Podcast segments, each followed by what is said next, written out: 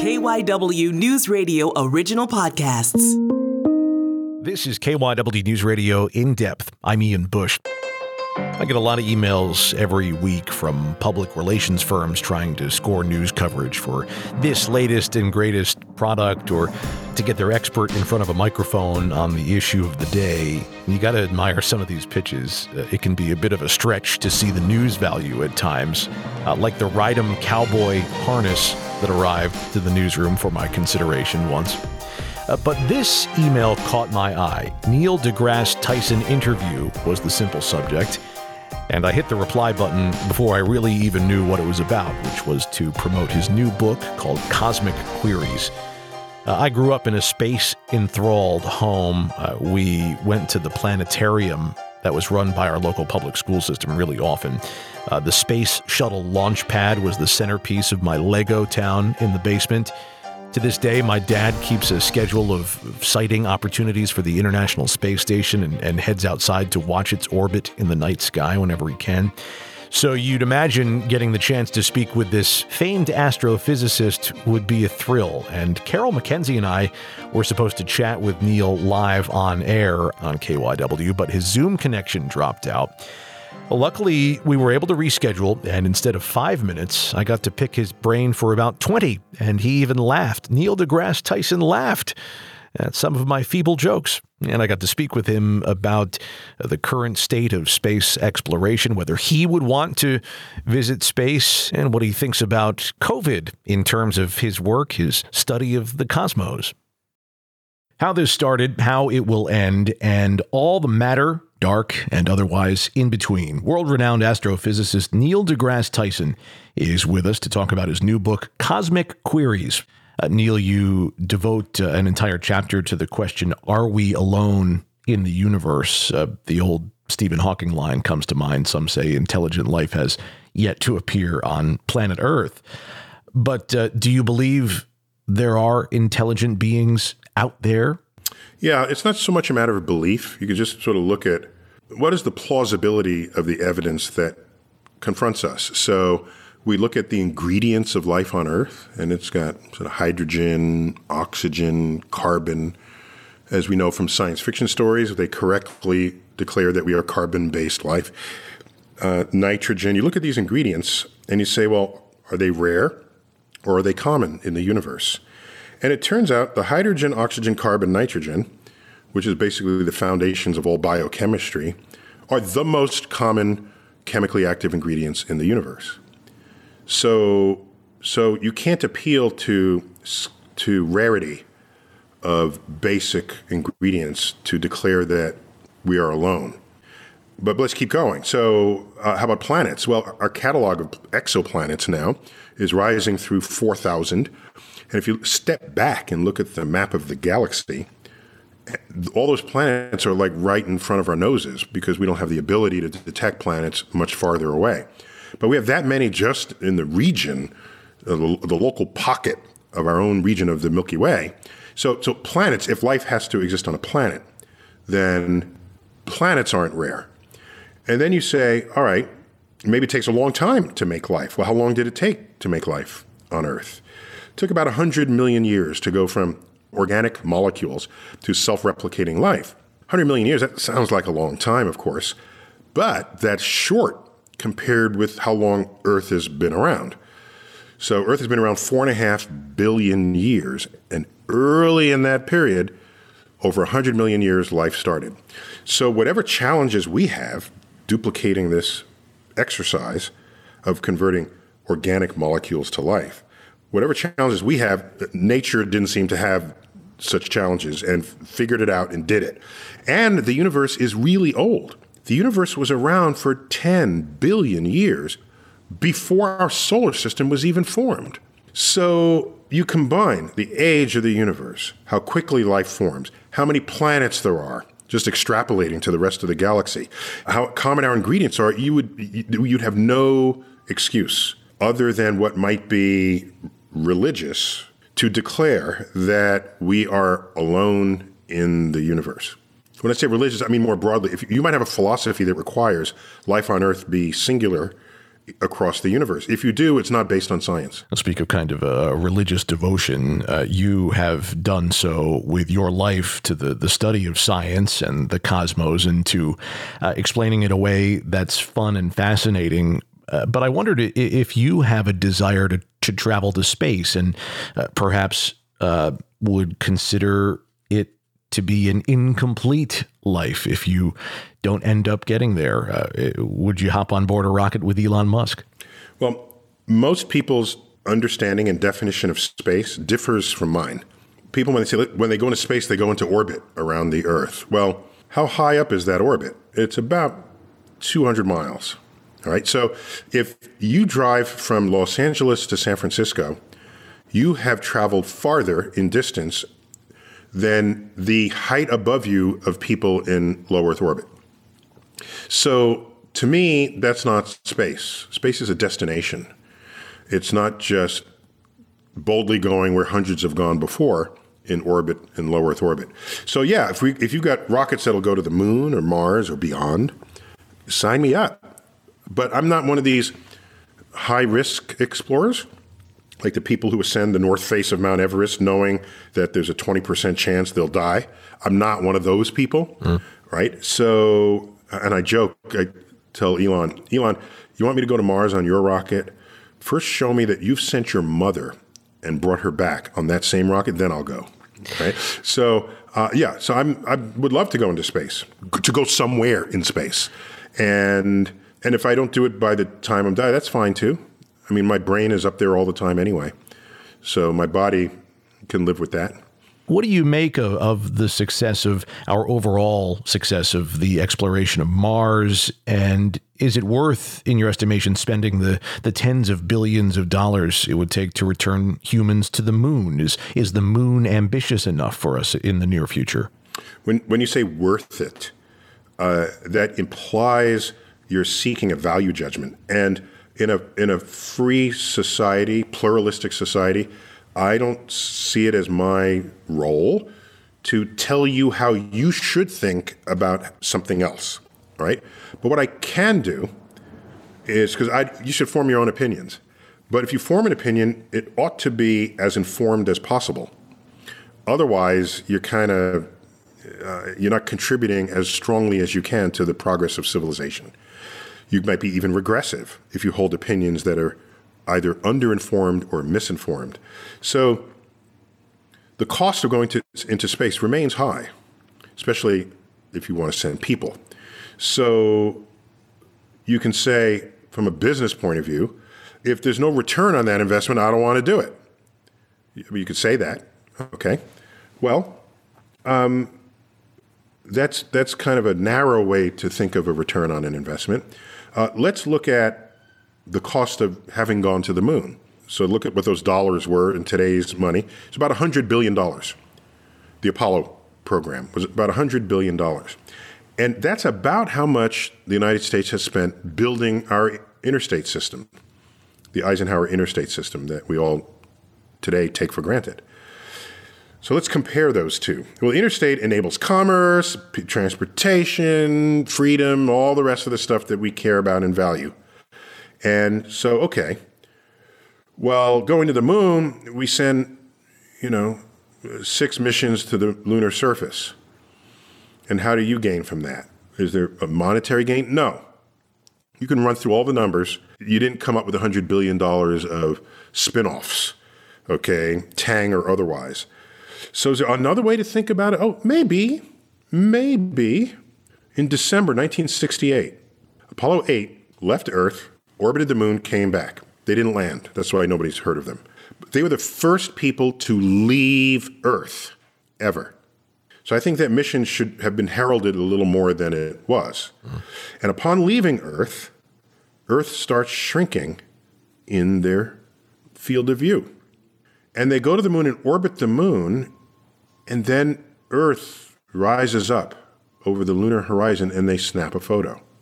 One of the most recognizable photos ever taken to this day is that photo from NASA called Earthrise.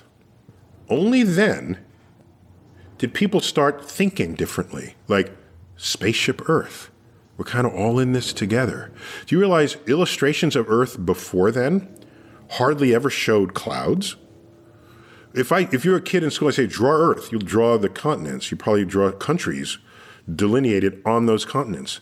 Are you drawing the clouds, which is an, uh, a, a proxy for our atmosphere? No, you're not even thinking that way.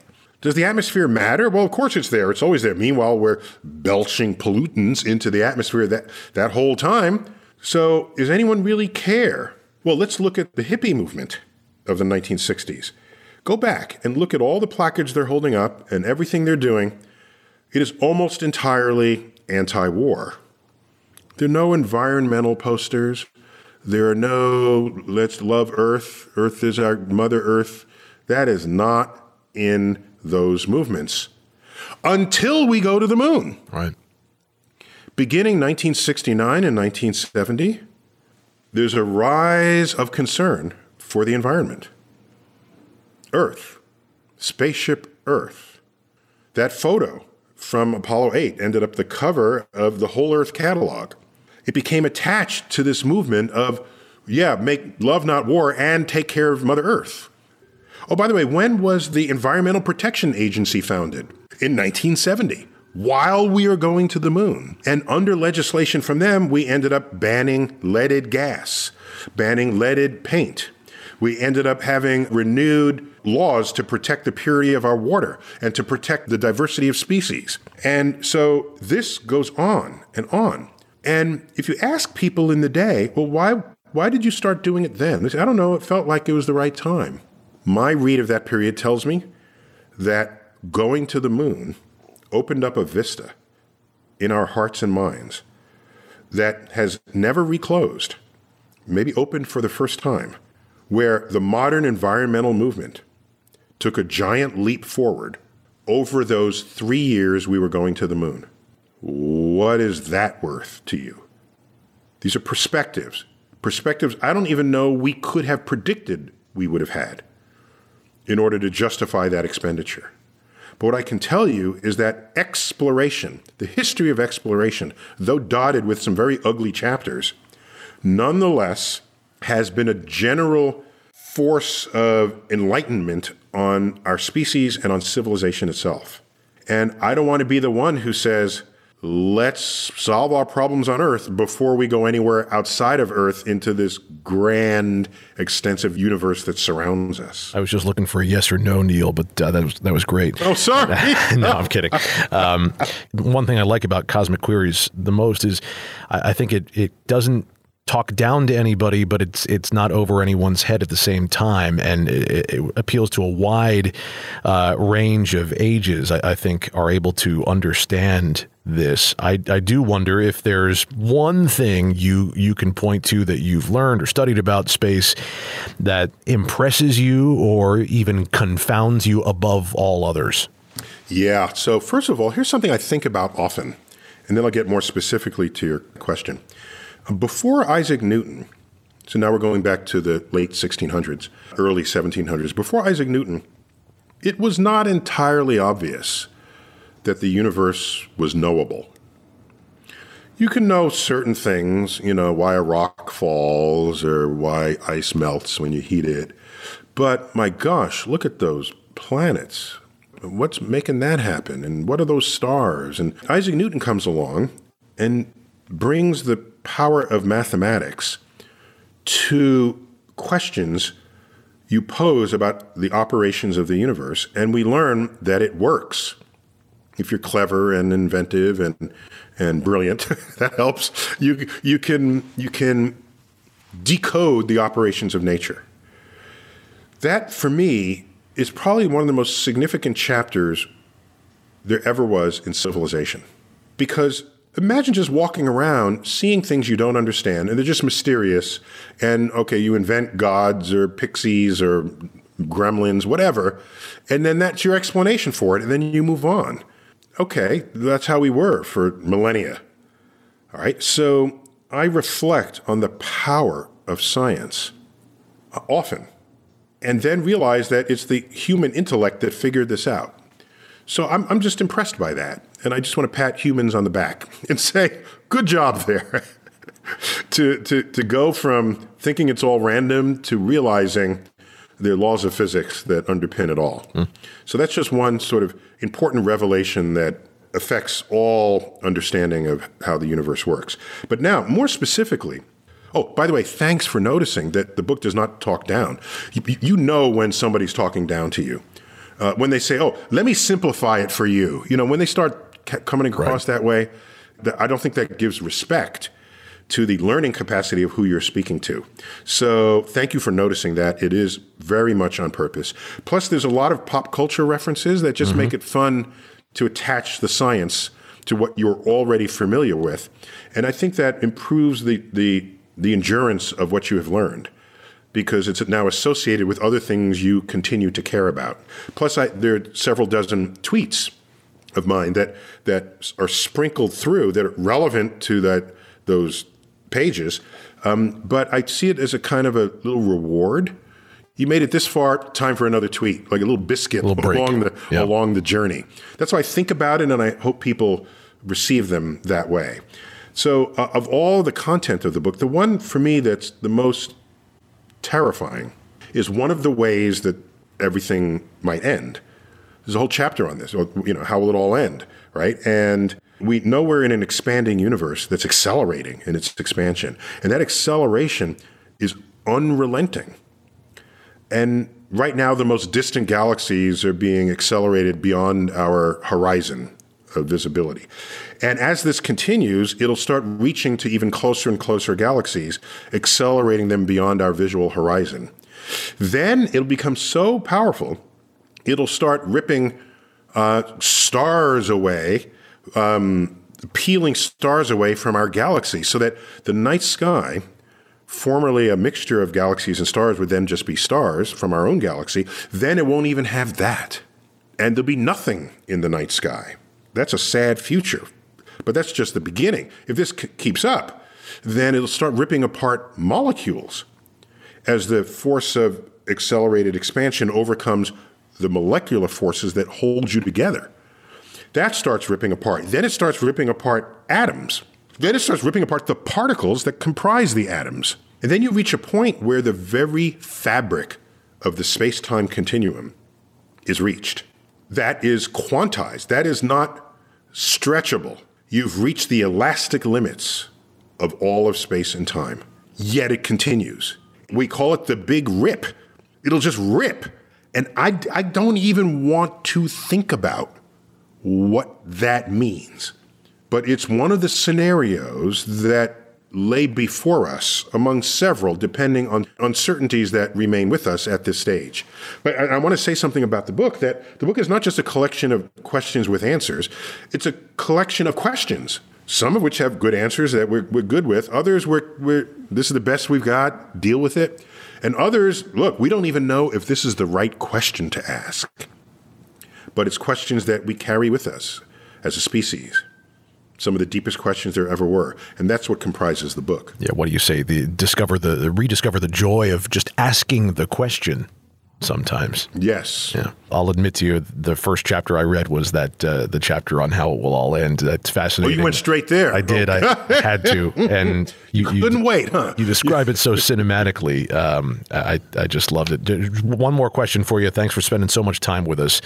In the last year, we've spent a lot more time alone than a lot of us are used to. Is there something about ourselves in this strange time that you think we can learn by by casting our gaze to the skies? COVID was like a Mars invasion, right? So Mars aliens come and attack humans. That's a recurring theme in many a Hollywood film. And the Martians are a common enemy. So then we all band together and fight and then ultimately defeat the Martians.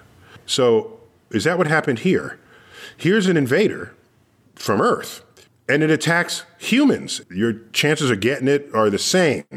No matter where you live, what language you speak, what an occasion to band together as a species and fight a common enemy and put down our tribal forces that separate us. If you want to appeal to tribalism, let it be the tribe of humans coming together. I'll give us a C minus. And so it gives me less hope for how we would handle an actual, truly devastatingly lethal affront, either biologically or just from an actual alien. So next time you go out and look up, ask yourself, how did we do with COVID and how would we do if in fact alien spaceships came to take us over? Yeah, come on. Did these people see the blob or, or what? Jeez. Neil deGrasse Tyson is director of the Hayden Planetarium, and his new book is called Cosmic Queries StarTalk's Guide to Who We Are, How We Got Here, and Where We're Going. Neil, thanks so much. Uh, thank you. Thank you.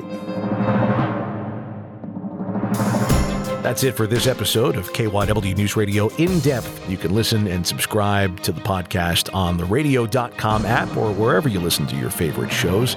I'm Ian Bush. We'll have another episode out soon.